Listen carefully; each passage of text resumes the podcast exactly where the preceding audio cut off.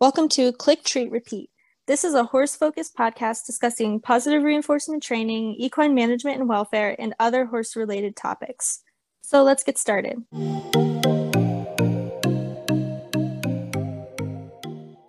Hello. So today we are going to be discussing bits and nose bands, which is kind of a controversial topic to some people. And it's something that's kind of been coming up a lot for me lately in a lot of kind of studies that I've been reading are related to this. So I think it would be nice to kind of share the information because I know I've shared posts being like, here are the welfare problems with bits. And people are like, oh, well, I'll go bitless then. And then I then post, here's the welfare problems with nose bands. And they're like, oh, well, you know, bitless obviously pretty much needs to have a nose band if you're using, you know, a bridle at all. I guess you can use a neck rope or ride completely at liberty. But I think you know, kind of having welfare issues with both is kind of confusing. So I think maybe we can clear up some of those things here and just kind of talk about them. I think that's a good starting point. It is kind of tricky because there's issues with both. Yeah, exactly. And there's, I feel like there's just a lot of studies that are kind of like replicating each other that are showing just a lot of issues with bits. Specifically, a lot of the studies are looking at oral lesions that are caused by the bit, and they see them in competition horses a lot. So, I mean, I have definitely read like maybe five to 10 studies, all just kind of looking at competition horses and doing exams of their mouths and finding out that they you know have oral lesions and some of them have extremely high percentage of oral lesions like one study that I've looked at was looking at Finnish trotters that were racing, and they found that 84% of them had bit lesions, and these were like harness racing horses. So I think that's just like a really, really high number. And I'm sure, you know, most of the people in that situation didn't realize that their horse actually did have a mouth lesion. But, you know, being 84%, that's extremely high.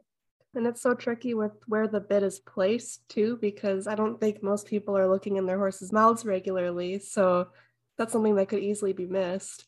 Yeah, exactly. And I don't know really all that much about how to correctly fit a bit, but they do need to be correctly fitted. It's not just like you can get any bit and just, you know, put it in there and everything's good. Like it really needs to fit properly and it should have zero to one wrinkles. You know, those are the types of things that I think a lot of people don't think about because I, I didn't think about that when I used to ride with a bit. I just was like, oh, I have this snaffle bit and I'm just gonna, you know, use it and everything's fine. I didn't think about, you know, how does it fit? And I also was told that they needed to have like two to three wrinkles because I think a lot of kind of traditional riding does say two or three is more of the ideal of wrinkles but that's not really what the current science is supporting like most vets and scientists are now seeing that you know it's just as effective and whatnot and it's less harmful and puts less pressure there without you know having that many wrinkles I heard the same thing with the wrinkles, but one barn I was at actually said three to four, and sometimes I'd even have it worse than that, where the horse would look like they were smiling, and that's oh just, boy, yeah, and that's really common, so it's just unfortunate. Yeah, that's really not good. I mean, that doesn't surprise me, unfortunately, but it's not good. And I remember too when I first got Coco, I didn't really know how to like adjust my new like bridle to fit her because I had always just ridden lesson horses that had their bridle already put together and stuff. And so when I got her, I was like, oh, I have this new bridle and this bit and all these things, and it needs to be adjusted to fit properly. And so I just like put it on and was like, you know what, this looks right.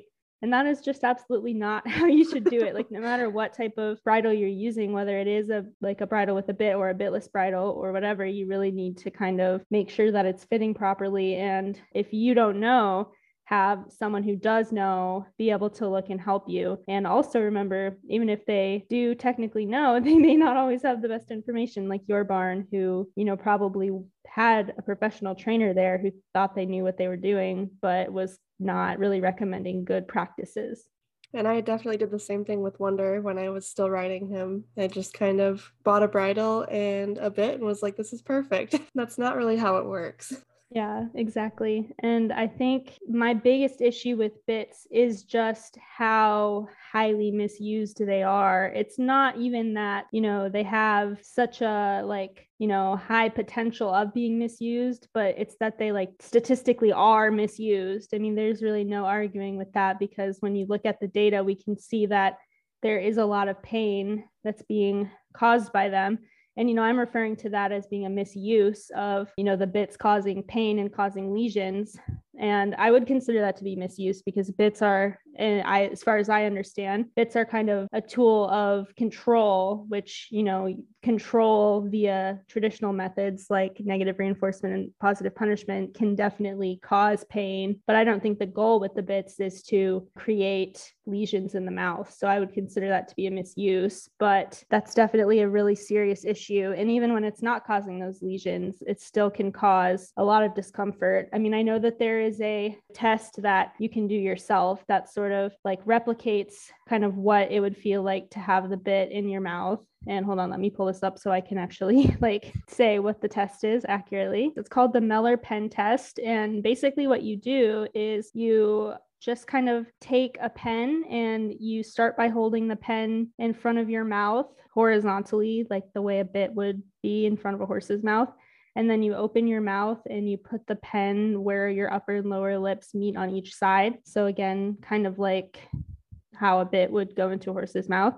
And at that point, you open your mouth and you push the pen towards the back of your throat. So it's still like, you know, the sides are sticking out, but you're kind of pushing it back. And then you roll your bottom lip down and locate the, the pen on your gum. And then you can release your lip and apply compressive pressure. So I know that sounds really confusing, probably, but there's diagrams of it that show how to do it better. And I have a diagram of it on my account. So, you know, if you're interested in seeing it, it's on there. And this is kind of a way of you being able to feel, you know, what does it feel like to have something in your mouth that is being designed to inflict that kind of pressure for control, it doesn't feel pleasant. So, you know, even if it's not creating any type of actual physical tissue damage, which, you know, it is, but even in cases where it's not, it's still causing that discomfort.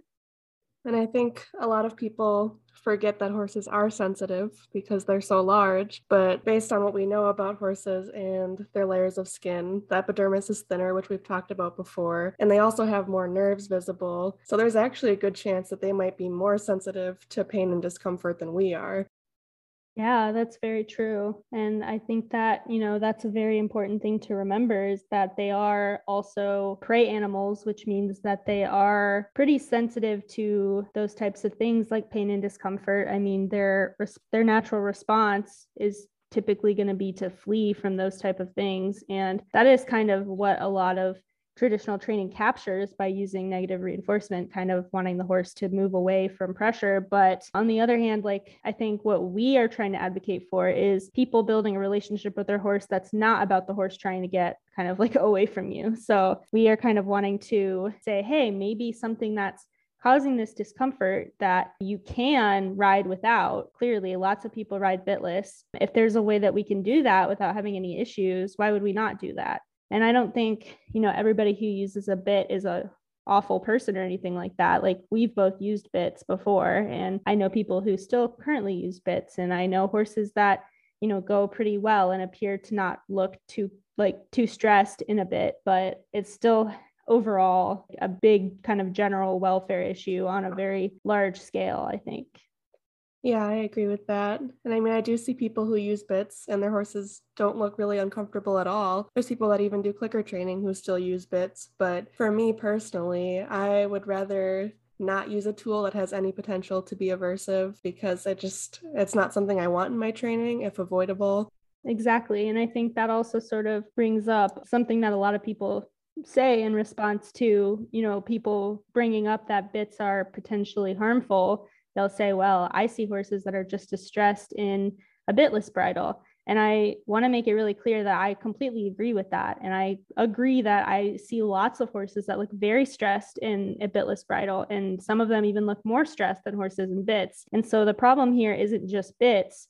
Bits are a problem, but there's also a lot of aversive equipment that can be used, and it can even be used bitless. So I think that's kind of why we want to talk about both bits and nose bands because there's still kind of this issue even without the bit that it's there still could be kind of some harmful pressure happening. You know, we don't necessarily mean this to just be like a super anti bits episode, although neither of us use bits and neither of us really would recommend using a bit. But well, sorry to speak for you, but I would assume that you no, you're right. so yeah, so I think we just kind of yeah want to share some of the information about that. There, it's definitely like a nuanced issue. It's not just like oh, if you use a bit, you're evil, and if you ride bitless, you are an angel. It's like no, there's actually a lot of bitless people who maybe have more stressed horses than bits, but that doesn't necessarily need to detract from the issue with bits because they're kind of just both a problem. Yeah, for sure. And I think a big problem too is how we're using those tools. Like you said before with bits, the same is true with bitless. If you're teaching the horse how to respond to rein cues or commands with pressure and you're using negative reinforcement, even if that equipment fits nicely and isn't uncomfortable to the horse, through that training, they might build negative associations and therefore be uncomfortable, scared, or stressed while wearing that bridle. Yeah, that's very true. And I mean, there are lots of studies showing that nose bands with sustained pressure can cause a very serious slew of issues in horses. And they can actually cause lesions as well on the nasal bones and mandibles of the horses. So, you know, a lot of horses have lesions on their nasal bones and mandibles and also have them in their mouths from the bit because a lot of bridles involve you know a, a bit as well as a very tight noseband. and i think the thing with nosebands is that the main issue there is it being extremely tight and having like a lot of sustained pressure so i think a good way that we can try to kind of reduce that negative impact is to well obviously be very careful of the sustained pressure that we're using if we're going to use these tools we don't want to be you know just putting crazy amounts of pressure on and not releasing since if you do train with negative reinforcement, the horse is going to learn from the release in negative reinforcement, not from you adding the pressure. And I would not recommend using a, you know, bridle and reins to be doing positive punishment if possible. That's not really a good training tool. So definitely, you know, be very intentional with the release. Make sure you have good release and you're not sustaining that pressure. And then also keep the nose band as loose as you can. You know, make sure you can put at least two fingers between the horse's nose and the actual nose band. You know, whether it's a bitted bridle or a bitless bridle. That's very important just to make sure that there's not that sustained pressure. And that will help with a lot of the bit issues too. Although I don't think it'll be as effective as it is with the nose bands since bits have it's not necessarily the sustained pressure that's causing that issue. It, this, you know, sustained pressure can cause that issue with bits, but it's also just, you know, even an, a short pressure could cause a lesion from a bit. And it's really tricky too with both types of bridles because there's just a huge variety of different kinds.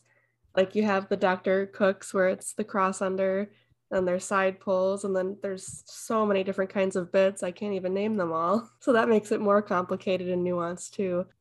For sure and i mean definitely not all bits are created equal and not all bitless bridles are created equal. I mean that's obvious but definitely, you know, if you do use a bit, making sure that you can use a really soft, simple snaffle or something like that. I believe rubber is a pretty good material because it's kind of smooth in the mouth, but I could be wrong on that because I don't know a ton about bits. But yeah, definitely a simple snaffle is ideal if you do have to use one or if you do choose to use one. And if you do use a bit, another recommendation that I would make is to not use a noseband if possible. I know sometimes they just look really nice or they can be required for competitions and things like that but they aren't really necessary with a bit because the bit is kind of handling the like mechanical aspects of control and the cues that you're trying to give to the horse via negative reinforcement so that the noseband's not really necessary if the bridle fits well. But i think they do make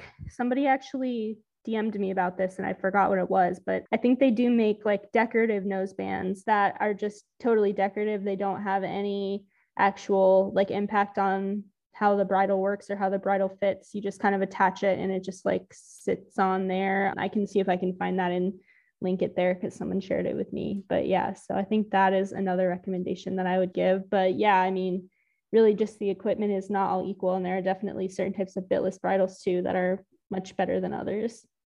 I really like that idea of the decorative noseband because really they should just be there for aesthetic purposes anyways. So that's a really cool idea. Yeah, I agree. Because I mean, I don't even know why you would need a noseband. I know that some people would use it to keep the bit in place or to keep the horse from opening their mouth, but we shouldn't be using equipment to have to do that. I mean, if the bridle is fitting properly, it should not need the noseband to keep the bit in place. I mean, the bit should be doing its job, you know, as it is. And also, you know, if the horse is opening its mouth, that is an issue with the equipment that we need to really look into, not just, you know, put another piece of equipment on there to keep the mouth shut. That noseband, if it's holding the bit in place, really just kind of becomes a band aid to a much bigger issue. Yes, I agree. And then I guess going into like types of bitless bridles, I think the ideal bitless bridle that I would recommend would just be a very simple side pull because it has pretty much no leverage and it's, you know, generally very just kind of simple and it doesn't really it doesn't really have like high amounts of pressure being put on any one point of the face. It's kind of able to distribute the pressure a little bit better. And because it doesn't have leverage, that is also a plus, in my opinion, because you're not getting as much pressure. And so I think, in terms of all of the options out there, like bitless or bitted, that would be my recommendation. But side pulls definitely can still cause pressure on the noseband if you're putting it on too tight and you're putting too much sustained pressure. So, you know, definitely don't think just because you're riding bitless, you can just pull really hard and you don't need to release or anything like that. It's still working via the pressure and you still need the release and to not, you know, put too much pressure there. I really like side pulls too. That's actually what I have for both my horses. And they're pretty nice because they kind of just fit like a normal halter. So the horses are pretty comfortable with it right off the bat. Pharaoh isn't so much, but I don't think he really likes anything on his face. So that's a whole separate issue. But with Wonder, he's totally cool with it. And again, a lot of it comes down to how you train it too, because the way I'm teaching rein cues is like presenting a target, they turn their head, they get a click and treat.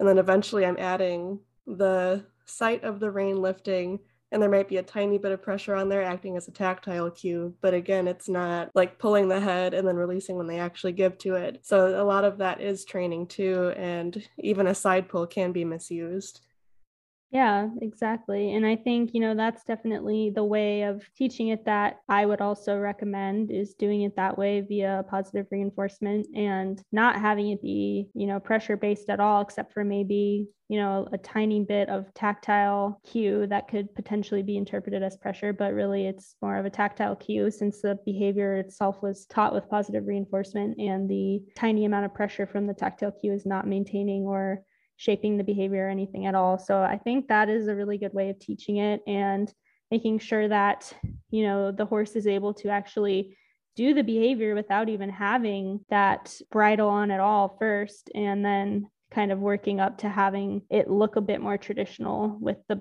bridle being added and whatnot and the tactile cues being added. So I mean, I think that's what we would recommend. Obviously, not everybody does things via positive reinforcement. And so, you know, that's understandable. But obviously, we are a positive reinforcement podcast. So that is what we would recommend. I mean, I do think most people listening probably do do positive reinforcement. So.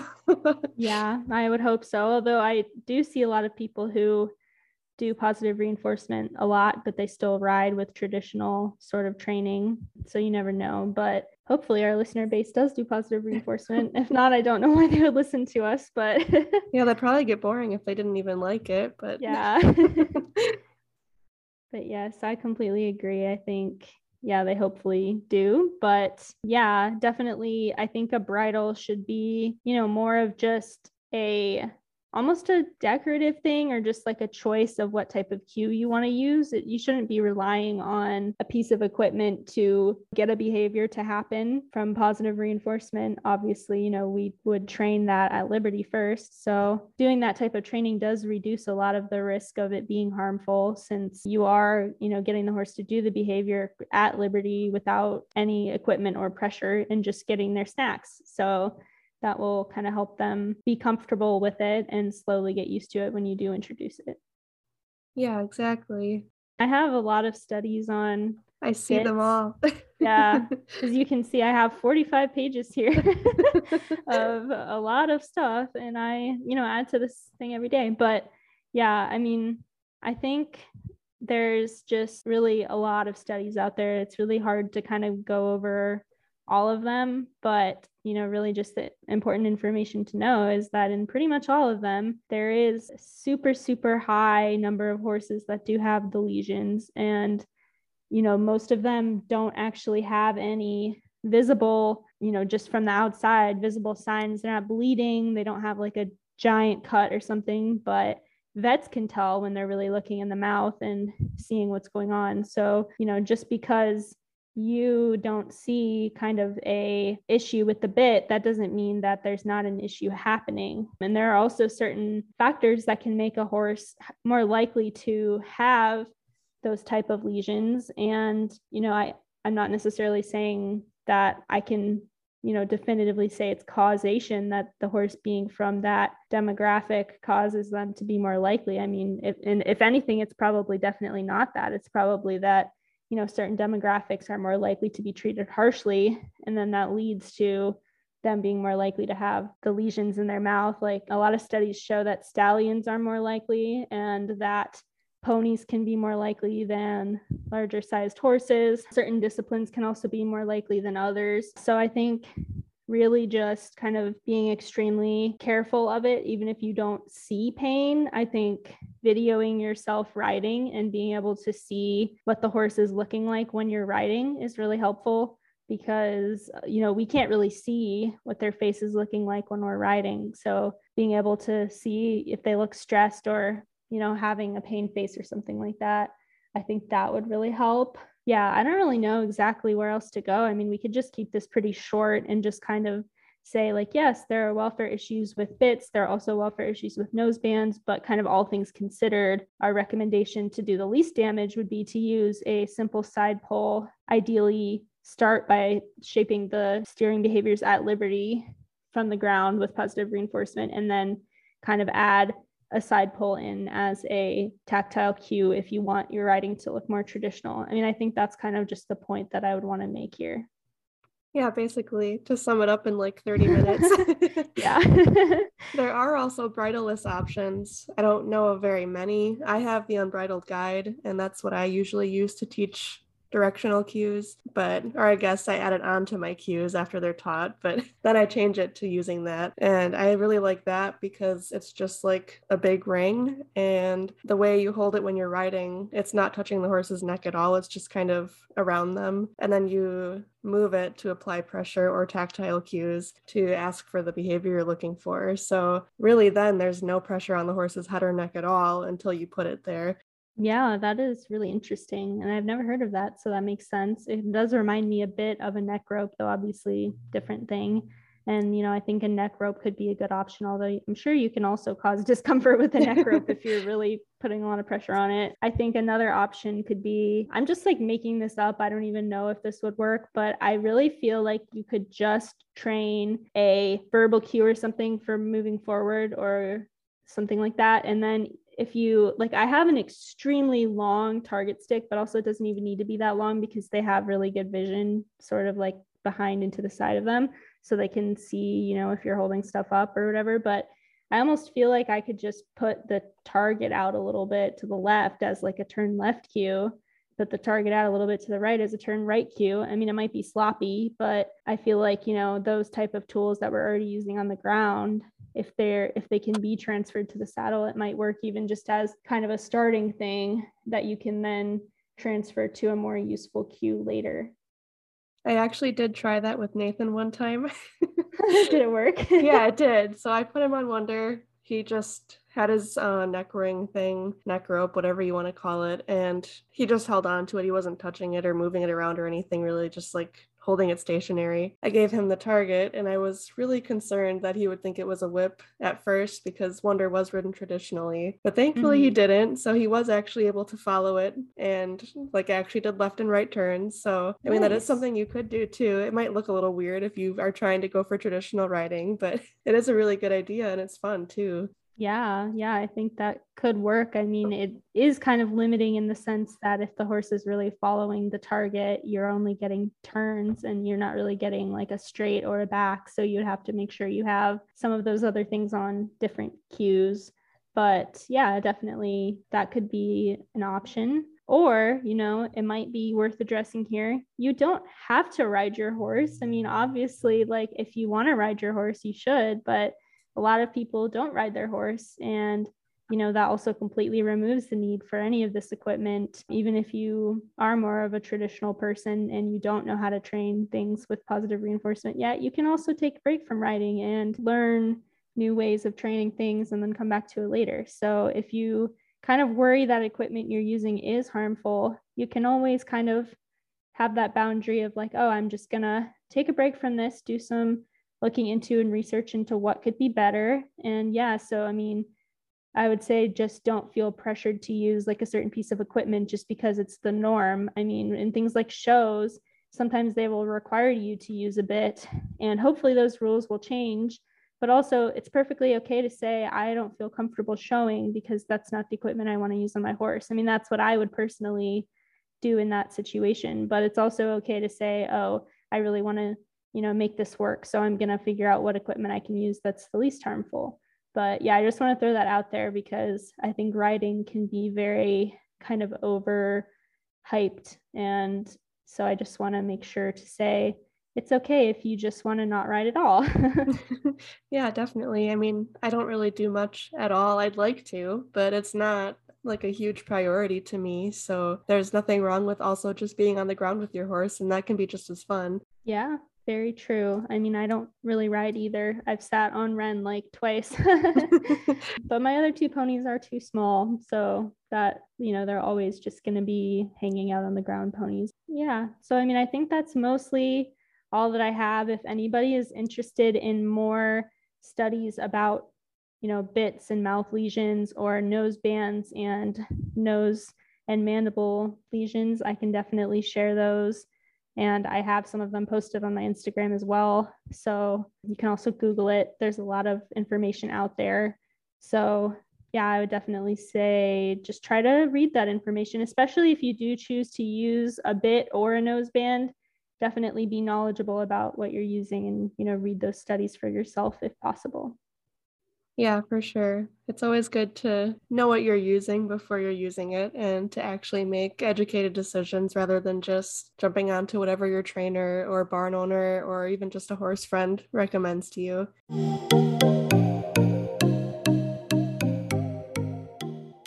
I hope you enjoyed this episode of Click Treat Repeat. Feel free to check us out on Instagram at Click Treat Repeat Pod. You can find Jen at Genuine Equine and myself at bonafide.bt. We upload new episodes every Monday and hope to see you then. Happy training!